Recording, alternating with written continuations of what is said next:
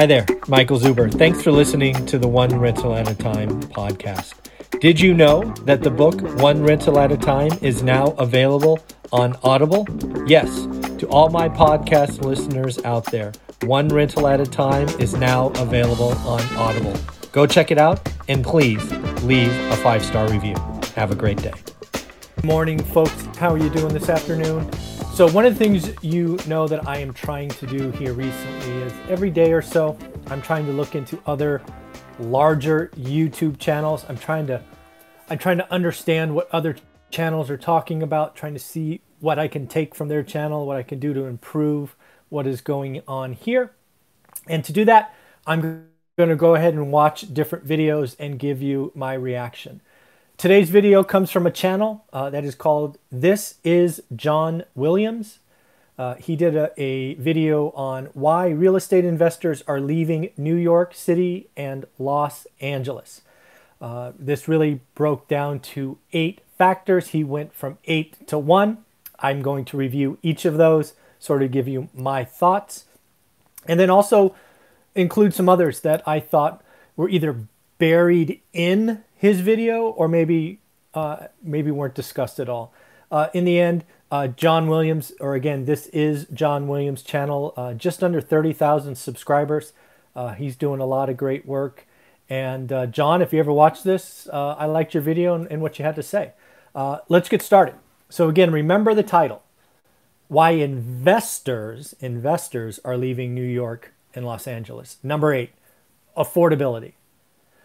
Now, affordability is is actually a metric that I have been tracking for a long time. It is a big part of this book right there, right? One rental at a time.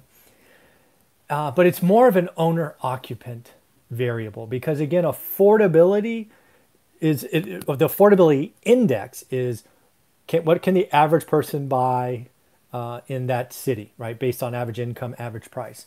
So I would say affordability is a critical element it is one of the exact reasons why New York, LA, San Francisco, Seattle are in trouble. Uh, but as far as investors go, I'm not sure I would call affordability one, but it is absolutely one of the reasons that owner occupants are leaving. It's flat out unaffordable. Uh, if you talk if you talk about unaffordable from the standpoint of I can get a forty two hundred dollar two bedroom one bath in Manhattan or a thousand dollar mortgage payment somewhere else or a three bedroom two bath if that's what you mean by affordable absolutely right. Uh, i just get a little sketchy with that term affordability because it is a key metric of something that i track. And affordability if you haven't read my book is the number one reason i was able to get out at the top of the market in 06 and protect our net worth uh, by moving into apartments. If you haven't read the story probably worth reading because uh, affordability will become an important thing here in a couple of years, is my opinion. Uh, number seven, rent control. Uh, rent control is a big deal. Uh, and he is absolutely right. Rent control, he goes through lots of examples, essentially benefits a few.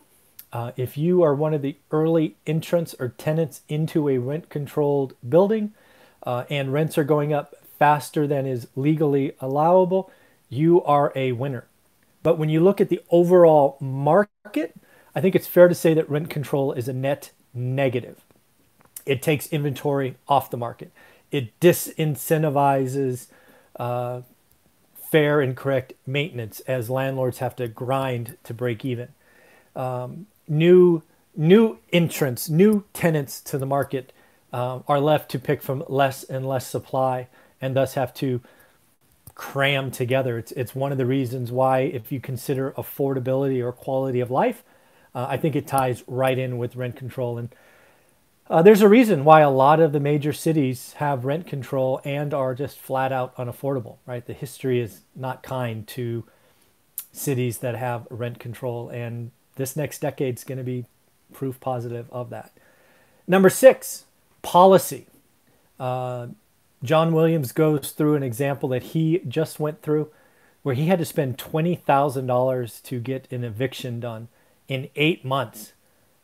You know, I've been doing this 20 years, I've had thousands of tenants, and I think I've had one tenant play the legal game and get six months of free rent. uh, I don't know. It sounded like in his description, if you watch the video, that he actually had to pay the tenant because he talked about her representation getting a piece of the settlement. So it sounded like he lost and had to pay something, and thus their her or their lawyer got a piece. That's what it sounded like. Not sure. Could be totally wrong. But that's what I heard there. And again, I'm not sure where John Williams invests. It wasn't in that video. And again, I've watched only one of his videos. But it sounds like he might be in New York or Chicago or one of these markets uh, that are tenant friendly. The fact that the tenant had legal representation tells me he might be in New York. He actually might be in New York. Number five, crime.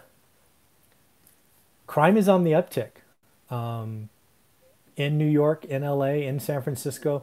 Not the petty crime, you know, stealing a $10 sandwich to eat, but breaking into cars, break ins, uh, muggings. Uh, crime crime's going to go up in the big cities. Um, you know, he talked about the metro line, which again makes me think he's in New York. And again, I don't know that for sure, just a guess based on his his uh, discussion. But yeah, crime is going to be a problem. Crime is going to disincentivize tenants and owners to be there. And if you can, you're going to want to leave. So that's something that New York, LA, San Francisco really have to watch. If they if they allow petty crime to go unpunished and and it just goes and goes if if, if you have an option you're going to take your family out and that's actually what i think is going to be the second wave i think a lot of people maybe had a knee-jerk reaction and left quickly uh, but what i think is going to cause the second and bigger wave is crime i think if crime gets out of control crime goes up in the winter we could see a bigger and bigger portion of the quote wealthy or rich or well off leave the big cities, uh, leaving them in, in pretty bad position. Number four, no more jobs. And he talked about office buildings and, and the like. So those jobs are still there. So that's kind of kind of not here or there. But I guess what he was really referring to is you no longer have to come to the city to be in an office. And thus, if you're not coming to the office, you don't have to go get your coffee or your lunch or stick around to go to a Broadway show, all of those things. So, all of that extra, I don't know, consumerism is not happening in the city. So, less employees at restaurants, less employees at malls, less employees, kind of just that lower, you know, that hourly um, service jobs are not needed. And um, you know, he's right. I, I think I think the cities have see, seen their peak in employment for a while, and um, that's actually why another reason why I think the suburbs are going to do well because I think we're going to have investments in the suburbs. Maybe it's small, um, you know, spaces or offices because eventually it becomes too crowded to work in your home. Maybe you'll go to an office down the street or something. So pretty interesting. Number three, again, this is from John Williams, Real Estate Investors Leaving New York City and LA, is education. This is again why I think he's in New York. Because he's talking about a lot of the rich were sending their kids to private schools because, again, the public schools, his words, not mine, are worse. Um, I'm a public school educated kid, so whatever, take it for what it's worth. Uh, but he's right. I mean, if you have left the city during the summer and your school or your private school is going to do remote work, A, why do you pay the tuition? B, the suburb schools might be better. Don't know, but maybe. That's certainly John's opinion. And C, if you got to homeschool them anyway, you know, homeschool them in your second home. Uh, so yeah, there's going to be less, you know, people aren't rushing back just to send their kids to school. So I think he's right there. Uh, number two, land, privacy, and taxes. Um, land is the big one. If you've been watching my channel for any length of time, I have a saying called space is good. I think that is the big game changer. I think that is the big game changer that might be a fundamental change for the next decade. It's possible we get a cure or whatever and, and we just forget it ever happened. I just don't think so. I think land is, you know, space is good, whether it's a, a den for your Zoom calls, a backyard for your kid's swing set, whatever it is. Uh, privacy, again, absolutely. No longer living in a shoebox where you can hear your, your neighbor's cough. Um, and then taxes. Yeah, the big cities, man, they're already taxed up the wazoo. They already have special taxes, and they're going to come for you in the very near future.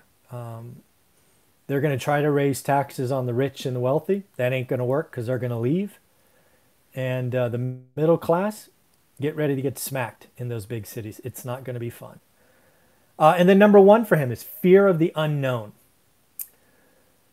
Yeah, I guess you know there's something in there. I don't know that I would have called that number one. I understand why he did, and he built up to that big reveal.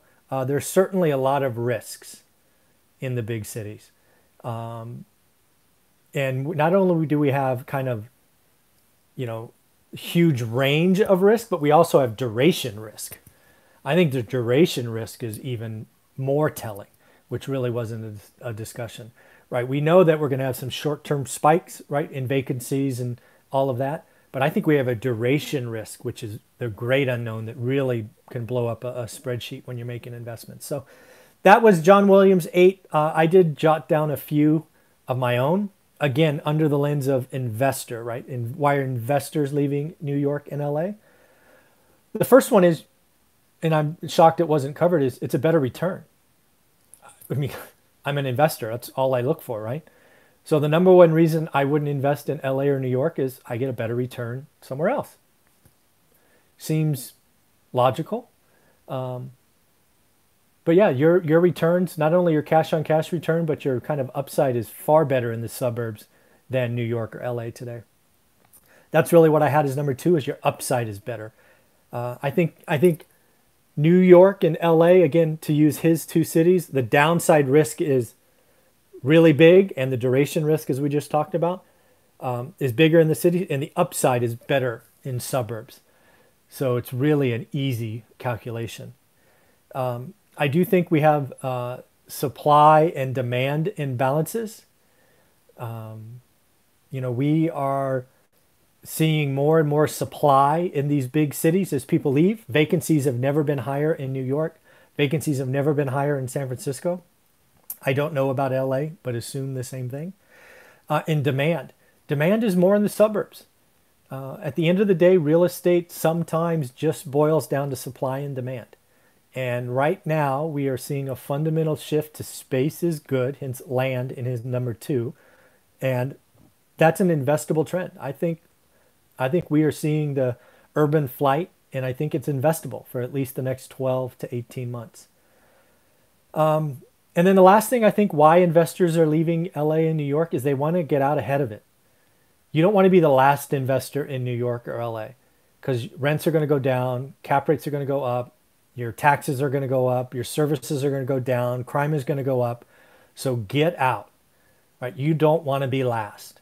Um, you know, sometimes if you're in a movie theater and somebody yells fire, it's better to be the first one out than the last one out. And I think that's what a lot of people, a lot of investors are doing. They're like, hey, too big a risk. The duration is unknown.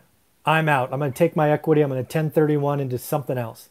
And I'm going to the suburbs. So at the end of the day, I really enjoyed uh, the uh, this is John Williams. Uh, his channel again is under 30,000 subscribers. Go check him out.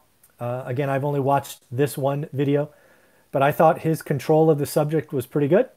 Uh, I liked his eight through one. Uh, I did think he was missing a couple, but you know you can't get them all. so again, John, if you ever see this, congratulations on your success. Have a wonderful day, everyone. Take care.